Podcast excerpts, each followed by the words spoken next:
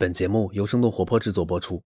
Hello，大家好，我是丁教，生动活泼联合创始人，欢迎收听今天的硅谷早知道。我们今天算是一期 bonus 节目吧，我们连线了两个嘉宾，一个是华盛顿驻站记者音乐，另外一个是我们的老朋友 Richard，我们一起来跟大家聊一聊今天发生的一件，呃，也算是历史上的不多见的一个事件吧。The CEOs of Apple, Google, Facebook, and Amazon getting grilled. Conservatives are consumers. I'll just cut to the chase. Big tech's out to get conservatives. Facebook is part of this story. Chinese government steals technology. It's not a suspicion. That's not a hunch. That's a fact. 四大科技掌门人，像是亚马逊的贝佐斯80% of Americans have a favorable impression of Amazon overall. 苹果库克、Apple, we make ourselves a promise and our customers a promise. 谷歌的劈柴 I have no first-hand knowledge of any information stolen from Google. 和脸书的扎克伯格，America has lost a real hero who never stopped fighting. 他们首次同框一起参加了美国国会要求出席的一个反垄断、反托拉斯法的听证会。所以今天我们就来讨论一下这个听证会上大家都说了什么。欢迎来到生动活泼传媒旗下《硅谷早知道》第四季。这个世界因科技创新而巨变，那就请和我们一起在最前线观察科技创新所带来的变化、影响和机遇。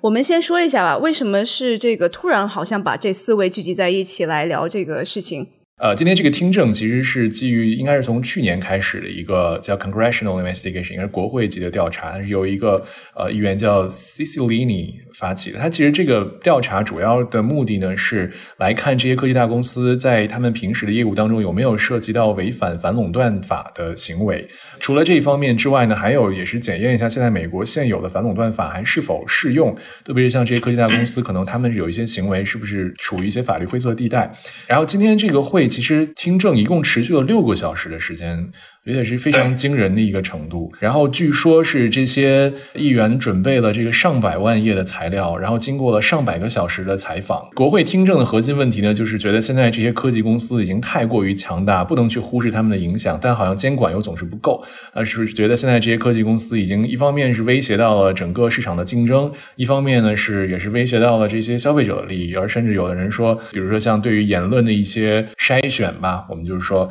可能甚至已经威胁到了美国的这个民主等等，所以是一些非常宏大的命题。对，Richard，你是应该是基本上看完了是吧？对，因为我的角度跟这个音乐正好是一东一西啊，因为我在硅谷，所以呢，这个平时其实跟这些大公司他们的这些动向观察的比较多啊。因为国会那边我们不懂，也没去过国会山，但是这个硅谷这边我们是常看，然后看到这些公司他们平时的这个状态啊。其实今天的整个的这个听证，我是在 YouTube 上面看的啊，第一次了解了一下这种听证的形式到底是怎么样啊，然后每一个人提问啊。搞得像这个跟跟这个奇葩说辩论会一样的感觉。然后确实旷日持久啊。对，先这个正方陈述，然后每个人陈述了大概五分钟，然后再辩论。对对对对对对。My pleasure to introduce today's witnesses. Our first witness is Jeff Bezos, the chief executive officer of Amazon.com. Our second witness, Sundar Pichai, is the chief executive officer of both Alphabet and its subsidiary. 就加上前面等待的时间呢，更是这个七八个小时了。这样子算下来的话。这个媒体呢，这个我我看今天这个新闻上面写到，这个就是说几位 CEO 啊，grilled by the Congress，就是被这个国会烤了一下啊，放在火上烤了一下，所以他们压力可能也是比较大现在。然后其中很多的这种问题吧，我觉得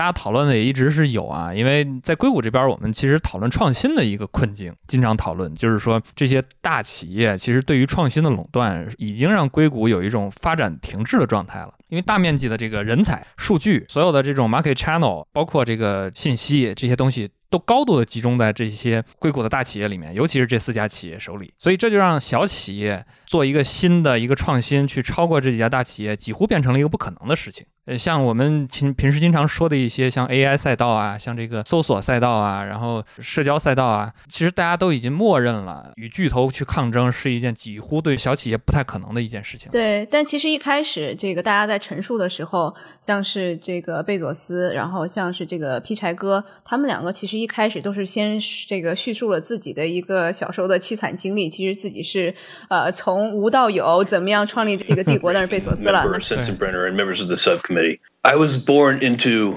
great wealth. not monetary wealth, but instead the wealth of a loving family, and encouraged me to dream big. 那劈柴哥就说：“我怎么样这个从印度的一个贫苦的家庭这个长大，然后怎么样接触了这个互联网，改变了我的一生，对吧 access to a computer growing up in India. So you can imagine my amazement when I arrived in the US for graduate school and saw an entire 但其实 lab 他 of 们主要是表现的一个，确实是普通人，任何人其实是还是可以创新的，而且包括像是贝佐斯，他是说， 啊，我们其实只是占了美国的整个在零售只占了百分之一，对吧？所以他其实是说我们没有垄断呀，你为什么说我垄断？就没有根据，然后他们其实还互相甩锅，对吧？你说这个 Facebook 说，哎，我们跟 Google 的这个在互联网广告上面，我们就是这个是是小弟弟，他们才是大哥哥，对，整个反正一度搞得是非常的，我觉得是挺，我来看的话是挺挺挺搞笑的，对。挺搞笑，嗯，我看那个就是有一些片段集锦啊，包括美国媒体的解读，他们都觉得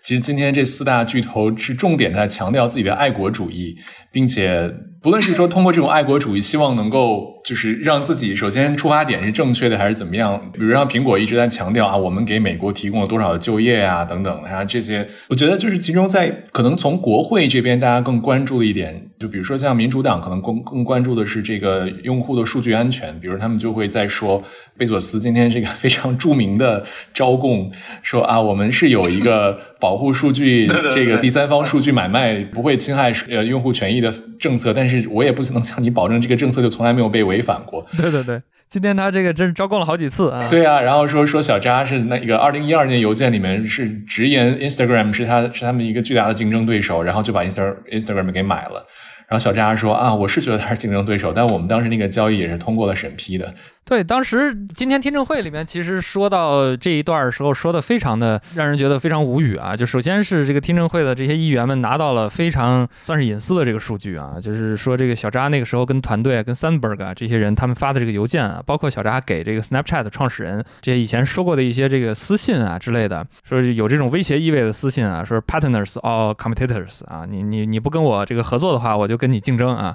就是这种意思。我我觉得这个这个从这个角度来看，国会确实这一次也是做了很多很多的准备啊，从明的到暗的，所有的这些信息全部都准备好了，然后在这个会上抛出来了以后，明显感觉到这几位创始人或者是这个这个掌门人啊，有一些环节上面明显的是手足无措。就刚才我们音乐讲到这个 Amazon，Amazon 这个认罪了两三次啊，有一次这个还还具体说到了一个什么尿布还是什么的一个产业，这个出了什么问题，然后说他说我回去我也要看一看贝佐斯，所以感觉贝佐斯感觉非常的这个不自信啊，这种感觉。Licensed the music, is that correct? I uh, I'm going to have to ask uh, that I could get back to your office with an answer to that question. I'm, I don't know. Okay, and then 我觉得也有包括那个前一段时间的时候，关于苹果商店和开发商之间的那些冲突。关于苹果商店，就是苹果商店的政策，其实这次是苹果被国会 grill，就是烧烤的这个重点。但是最近一段时间，好像关于苹果商店的这些开发商政策，好像美国有很多的机构都在向他们发起调查吧。是的，就是苹果商店的这一个问题，其实我们真的能看出来，两边在讨论这个商业公平的时候，根本就不在一个维度或者一个坐标系上讨论的。国会今天在质疑的时候，明显就是说，说你们 Apple 既做裁判员又当运动员，对吧？那你这个在苹果商店里面的这些 APP，同时在跟你苹果自己的 APP 在竞争。那到底谁赢谁输？那这个谁能获得资源，谁能获得更好的 ranking，这个就不言而喻了。但是苹果就是说说的，我给大家提供了一个非常 open 的一个竞争的一个一个环境啊，然后所有的人都可以在上面公平的竞争。苹果说的是说所有的这些 APP 的 developer 啊，这些开发者，你们之间可以互相的竞争，但是他把自己摘出来了。然后国会讲究的是说一个我要有一个这个绝对公平的一个商业竞争环境。那这个时候呢，这个库克又要讲了，就说那那你要是真说从国家角度来说的话，这个绝对公平的竞争环境，那我们还有安卓呢，还有 Google 在后面呢，对吧？那苹果也不是说唯一的平台啊，我们还有这个除了手机之外的其他东西，我们有这个电视，对吧？有有这个这个 VR 啊这些东西，我们苹果并没有垄断啊，就明显感觉到这两边在说事儿的时候，这个这个参照系都不一样。 exclude apps from the App Store. If you look at the history of this Congresswoman, we've increased the number of apps from 500 to 1.7 million. So there's a very uh, wide gate for the App Store. And there's fierce competition for developers, and we want every app we can on the platform. 对库克，我觉得他是比较 calm 的，比较平静的，在就在陈述了一些数据吧。你说，他说我们不管是这个跟海外的一些其他的这个手机厂商比的话，我们在哪个国家我们都不是第一大的 这个销售量。你说跟三星、华为甚至是小米比，对吧？你为什么说我们垄断？然后我他又举了数据说，你说我在这个开发苹果 APP 应用商店里面造成了垄断，那其实也不是啊，我们自己的应用只有六十多个啊。但是在我们苹果商店里面有这个一百七十多万个应用，凭什么说我们垄断？最后看看下来，你是觉得这些 CEO 被问住了呢，还是战胜了？谁表现最好？我我自己有一感觉啊，就是说，如果今天这四个人的表现的话，全程我看下来，我觉得从接受质询的呃质询的这个频率上面和他们回答的这个状态上面来说的话，我认为 Amazon 的状态可能是这次受到影响比较大的一个崩盘了，是吧？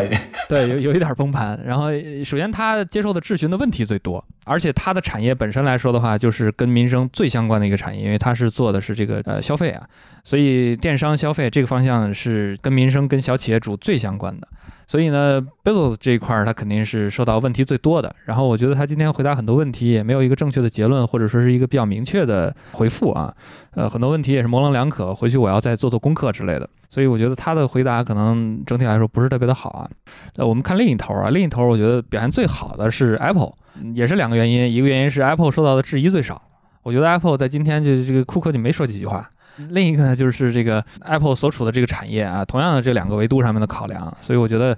这个 Apple 受到的质疑，包括这个 Apple 的这个呃手机制造啊，根本就没有受到任何的这个质疑或者说是问题。其实 Apple 在今天被提出来的时候，是作为这个整个世界最大的这个移动终端制造商啊，被被提到这儿来的。但是其实手机的制造是完全没有被质疑，只是质疑的它的这个它的一些生态啊，它的这个 iOS 啊这些的。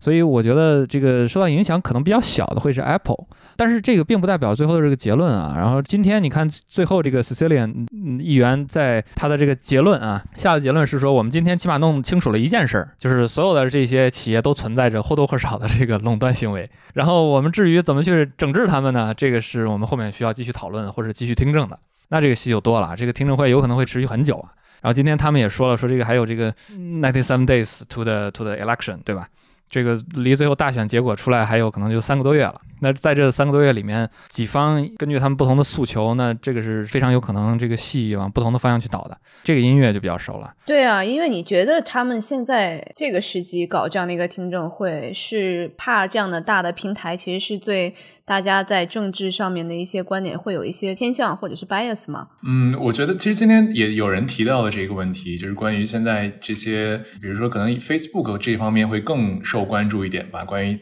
他对于一些言论的筛选等等。其实这个就跟最近一段时间，Twitter 把大统领的很多推给打上标签啊，包括把他儿子给禁言了多少几个二十四个小时、十二个小时。这些事情可能会让人更关注这些一点，但我我我因为我今天看这个听证大概六个小时的冗长的这个听证，倒让我想起之前有几次国会也是去进行听证，但是是关于新冠疫情的应对，也是把这些包括像福奇这些知名的这些专家都请到国会里面，然后又又是一问就问了五六个小时，到最后也没有得出什么就是新的一些结论，就像一场大型答疑一样。然后包括像之前的那一次对呃小扎和对那个。劈柴哥的听证也是，其实到最后你并没有说有一种结论性或者决策性的东西出来，只是一场大型聊天。其实像这种呃 public hearing，就是一直以来都被很多人称为叫做 political theater，就是它是一场政治政治秀吧。如果我们可以这么这么翻译的话，政治剧场或者政治秀。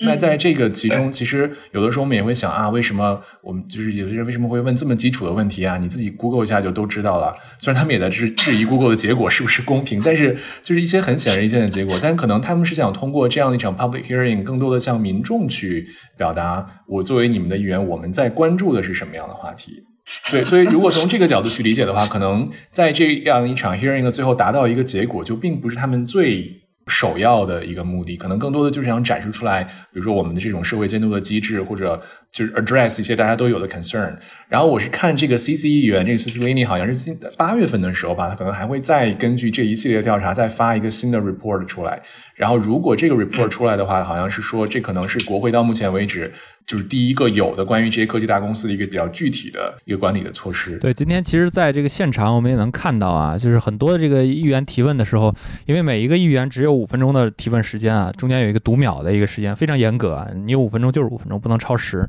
然后很多议员在问问题的时候，其实并不需要 CEO 去回答，哎，就是 CEO 可能还在支支吾吾没有回答好的时候，他就说说那我要下一个问题了，我要 move on 了啊，我要抛出来更多的数据和我更多的这个质疑。啊，其实更多的时候是感觉这个双方辩手在陈述一些我方的观点啊，并不是说真的要是找这个问题的答案。对，所以所以从这个现场是能看出来的。但我觉得今天气势更强的可能是小扎了吧？我觉得他一开始他的整个这个陈述五分钟，我就觉得是蛮有气势的。我不知道是不是也是因为他已经经历过好几次这样的事情了。所以他一开始就说我们没有垄断，我们就是没有垄断，我们觉得正经的竞争，我们就正经的竞争。我觉得他是现在有一股这个气势在了。For free, that's competition. New companies are created all the time, all over the world, and history shows that if we don't keep innovating, someone will replace every company here today. That change. 因为小扎在行业里面本身来说的话，大家都知道他是一个非常会考量政治因素啊，然后去迎合政客的思考。不光是美国啊，还有中国啊。这以前这个老周以前做演讲的时候讲过啊，说他们当时去小扎这个办公室去参观的时候，发现小扎办公室桌子上放的有中文的书籍啊，专门让他们看到。其实扎克伯格连办公室都没有的。所以你可想而知，小扎是一个很会去引导他的观众的一个人。然后你看，在今天的这个回答中间呢，对于并购和不正当竞争的很多的这个质疑里面，其实他也是避重就轻啊，呃，甚至在一些其他一些更敏感的一些问题上面，呃，直接把一些别的接受听证的小朋友们啊，其他的 CEO 推出来啊，然后比如说推出来这个 Google 啊，推出来 Bezos 啊这些的，所以我觉得今天小扎确实是也是使出了浑身解数啊，花了很大的力气啊，但是本场的表现最亮眼的选手了啊。但他有几个问题他是没有直接回答的，像是说。有一个议员说，你们在审查一些你们平台上的内容，然后这些审查的这些人员，如果他有不同的这个政治观点，比如说是可能偏于保守的，然后有一个人是被 fire 掉了，是被解雇了的，你怎么看待这个问题？然后他就一直在说，谢谢你这个参议员，这是一个很好问题，然后谢谢你，然后就说了很多这个有的没的，然后时间就过去了，就等于他没有回答这个问题。对，不知道是不是也是就是因为这个练出来了这样的一个功力了，但是相反来，这个贝佐斯他就傻傻的认了很多不应该认的问题，是不是？我觉得贝佐斯今天的表现让我想起布隆伯格在总统大选辩论的时候的那种表现。虽然不是说拿他们两个来比，但是我确实觉得有的时候好像你会就是没有意识到他会在这样一个场合公开被质询的时候会招架的是如此的不周密，就无力是吧？是吧？就你会想他家大业大，然后。就是会把一个一个产业运营到如今的这种帝国的状态，可是当他被质询的时候，他却如此轻易的就被问出东西来，手足错，真的是，哎，对，因为我今天 Richard 在这个微信群里面跟我 在在说，哎，大家有没有看这个？赶紧看，打开看。然后我就看了一会儿，就发现，我觉得这些政客其实是特别侃侃而谈的，然后都是有备而来，跟机关枪一样，嘟嘟嘟嘟嘟狂问问题。然后这些 CEO 们就稍微是有一点这个顾左右而言他呀，或者是这个支支吾吾呀，然后就完全是没有一个 CEO 特别挥斥方遒啊这样的一个状态。我不知道是不是也是因为很多这些他们收集的证据是完全他们没有预想到的，或者是他们就是在这个压力很大的情况下做出了这样的回答。不是，我觉得可能从华盛顿这边感觉来看，因为你像国会，就是它每天会公布的议程里面都是各种各样的 hearing，本身它就是这样的一种 debate 和 argue 的这么一个一个天然的环境，所以对于对我去质询你，那是我我每天都在做同样的一个事情，我天然的使命就是在做这种 argue 和呃 debate。但是对于这些 CEO 们来说，可能这个反而是他们比较少处在的一个环境当中。我觉得，即便说可能运营公司也不可能是一派和谐，但至少不会天天就是坐在一个。地方被所有人指着在那问你这个怎么回事，那个怎么回事什么的，所以我觉得这个可能小扎就是比较有意思的一个例子，他可能经历的这种场合要比剩下的这几位要确实要多一些，所以他慢慢的也会就是 develop 出这一套的这个 mechanism。其实我记得好像小扎在最开始来参加听证的时候，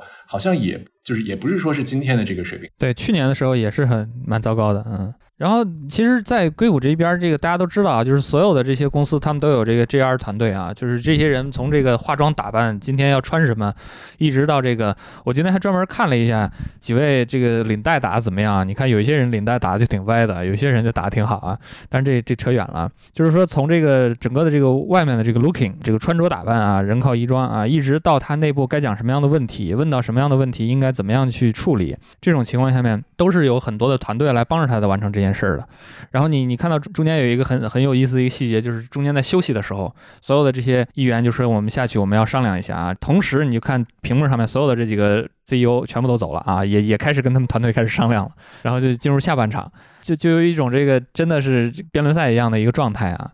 然后你看今天的这些议员，其实他们之间打的这个点非常的刁钻，或者是非常的这个强势啊。这个有的人一上来就说说这个你你凭什么关特朗普总统的这个推特账号，对吧？那这个明显就是共和党的人啊。是是关了他儿子的吧，对吧？不是说是就只是删了特朗普的一个 tweet。对对对，呃，就是团队的这个账号啊，对，删他一个 tweet 啊。然后两党这个攻击的这个点呢也不太一样。然后你看这个民主党其实今天主要。攻击的是他们这个不正当竞争和垄断，是在这个商业层面的。共和党这个抓的主要是这个信息滥用的这个事情，就是打了一个国家安全一个层面上的东西。这所以这两两党之间打的这个牌，明显感觉到今天是不太一样的。然后有那么几个这个我当时感觉到比较攻击比较强的几个议员啊，回头一查发现都是共和党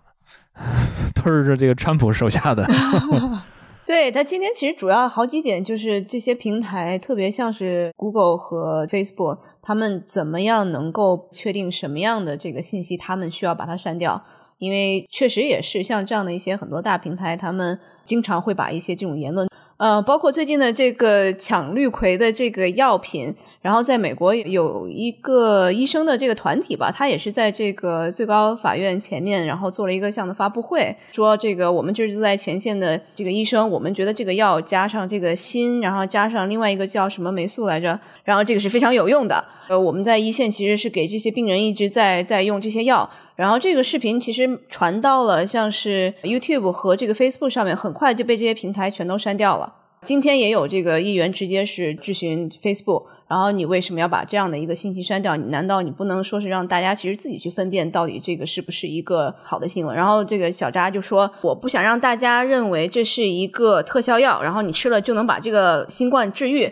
所以这样的一个视频我们就把它直接删掉了。但是如果是这个话题，我们是可以说互相这个来讨论这个药效到底是有没有用，或者是他们现在讨论一些这个临床的一些实验，我们是不会把它删掉的。所以我就觉得在保守派的这些。这个共和党的这些议员，他们确实是有一定的这个政治的角度在出发，说我们肯定是要在大选前，我们不能让这些大的媒体平台，然后都是一边倒，要把这些事情让所有的这个人民都能够看出来，其实是这些大的平台他们是怎么样在判断什么样是可以发出来的，什么样是被删掉的信息的。但我觉得，其实今天这些话题，不论说是你像那些关于这个呃商业竞争这样，可能相对于来说比较专一点的话题，还是说像。呃，就是这些大型社交媒体平台，你有没有权利，或者你该不该有这个权利去做这种道德评判或者事实评判的这种话题，其实一直以来都存在。我记得应该是在二，其实二零一六年总统大选之后，关于社交媒体平台是否该受到这些约束的讨论就一直有。因为如果你说 OK，所有平台都不该去做这个 arbitrary 的话，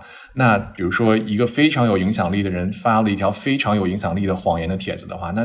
导致了很严重的后果，那你平台是否需要去承担责任？所以我觉得，其实这个就回到今天这个咨询的另外一个点，就是现在的这样的一种从立法机构的角度来说，你对这些科技大公司，特别是社交媒体平台，你有没有足够的约束？然后这样的一种约束，会不会你在约束它的同时，可能你解决一个问题，又创造出两个问题来？所以，其实我是觉得今天这个有点像是，比如说华盛顿的这种从政治啊、管理啊这方面和硅谷这种。突破的速度已经不再是完全由人来就是掌控和能够预见的这种创新速度之间的一次碰撞。对，尤其是现在从业务层面上面来说的话，其实像谷歌啊、呃 Facebook 啊这些企业，其实他们大部分的这个公司的业务其实。不同的层面、不同的这个 level 的都已经是无法分割开了。那比如说的话，那我们 Facebook 现在能看到这个，我们在 Facebook 上能看到这个用户，然后广告啊，然后不同的这个背后的这个 AI 的数据的这些逻辑，这些都是交织在一起的。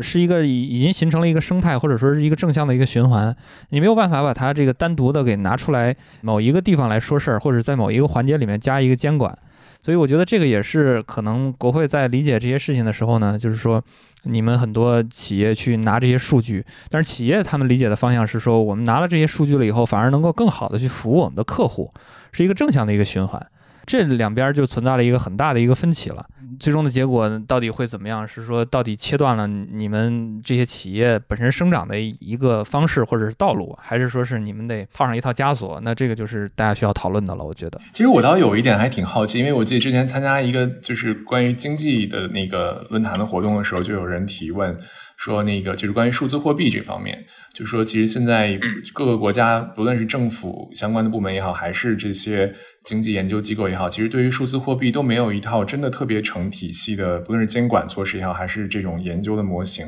那从这点上来说，会不会其实我们所有的这种人类社会机构的这些部门，都是在一定程度上是落后于人类的创新的步伐的？那我觉得，其实套到这个华盛顿和硅谷之间，其实也是同样的一点。像其实 Facebook 也好，YouTube 也好，Twitter 这些公司已经都已经存在了多少年了？然后我们在现在二零二零年才还开始讨论我们要如何去立法来对这些大公司进行进行更符合现实的这种监管。我不知道你们会不会有这个感觉？你们会觉得其实？从各国监管上来说，对这些都有着一定的滞后吗？对对对，你没有见过哪个是国家是政府是特别创新的，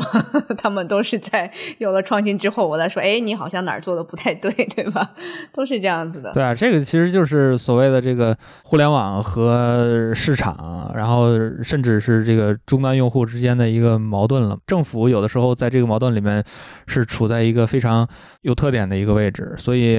有的时候你感觉到可能他们是。是在这个技术上面是最后的这个 adapter，然后经常大家讲这个互联网的技术，这个 adapter 最快的是什么？是 Pornhub 这种公司，说是大家的这个人类基础的欲望是催生新技术，呃，推进的灵丹妙药啊。但是政府往往在这些上面扮演的是一个这个马嚼子的一个角色啊，或者说是一个刹车的一个角色。提供的是一种监管和控制。嗯，其实我倒是觉得，我忘了是谁谁说的了，不是是不是小扎今天在听证会上面说的？就现在这些互联网公司，但其实这个很多他们都不是说是这个传承下来啊，你不是说是我是这个 洛克菲勒集团，我们这个石油已经传承了上百年了，对吧？他说我们其实就是一个从各种各样的竞争这个创新长出来的这样的公司。然后你说这个美国也是，其他国家也是一样的。就是说，可能我们现在这个你要数全球的可能最富有的一百个人，可能一半现在都是中国人了，对吧？并不是说是这个垄断是长久持久存在的。然后包括他们的这些创新或他们的这些这个竞争，也是代替了很多之前可能一百年前、五十年前的一些垄断的企业。他反正态度就一直就是你们这个在说的这些，就是根本是无稽之谈。我不不不同意你说我们有垄断，我们没有垄断，是这样子。我觉得也可以值得大家来多多方思考吧。对啊，我觉得其实突然想，如果说监管部门的这个创新速度能高于科技公司的话，姑且不说这个在现实里面是多么的不可能。如果它真的可能，那也太可怕了。不太可能。对啊，所以其实可能我们觉得六个小时的听证下来，好像没有什么实质性的东西，但它这个也不是一个说有具体的答案的。就是有一个灵丹妙药，一个一个配方，你这么做了就已经能够达到目的的。而且看看八月份那个 C C Lini 新的那个 report 出来，他能 propose 什么吧？看看看看国会从起步阶段能够先制定出一套什么样的管理雏形的模型。没错，持续关注啊。嗯嗯，好嘞好嘞，那感谢今天两位很快的跟我们来连线这个话题。好的，谢谢大家，谢谢两位。今天的节目就到这里。这期节目除了主播和嘉宾，也感谢我们团队的迪卡布里辛和 Luke，他们在最短的时间内完成了节目后期制作。还感谢小爱，他是每次将音频上传到各个平台的人，他同时也是生小英这个账号背后的小伙伴。同时也感谢子珊和 Amanda，是他们每次将音频整理成了文字，并发布在我们的微信公众账号上。如果大家想要长期关注我们，也可以订阅我们的微信公众号，搜索“生动活泼”这四个字就可以找到我们。也请您支持我们，例如在您所喜爱的音频平台上点赞打分，或者通过打赏的方式支持我们。打赏方式在我们的微信公众账号上以及网站声 FM 到 CN，S H E N G F M 到 C N 上都能找到。当然，也可以转发给您一两位朋友们，让他们也听到这档节目。也请大家继续关注我们之后的报道。那我们下次节目再见。